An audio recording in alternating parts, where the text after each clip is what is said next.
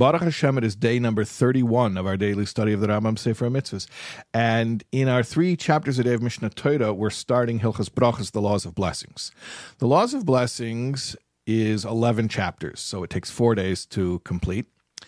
And there's just one biblical commandment. One biblical commandment. We're going to be studying it today and for the next three days.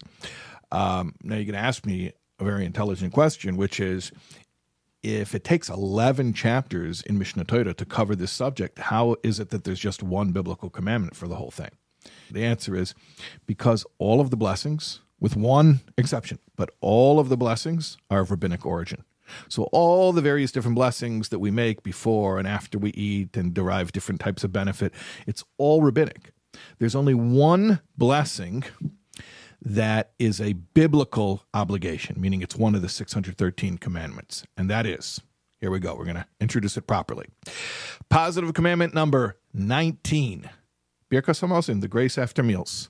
And that is based on the verse in Parshas Ekev, V'yachalta v'savata uveirachtas Hashem Elokecha. When you will eat and be satiated, you will bless the Lord your God. And that is talking about when one eats a proper meal, as defined halachically, as a meal that is based on the consumption of bread. And also, as defined halachically, bread means from the five species of grain wheat and barley, oats, rye, and spelt, and not a snack that's made from those forms of grain, which is something we make a before blessing bere minim on, but rather real bread where we make the before blessing hamotzi lechem min haaretz.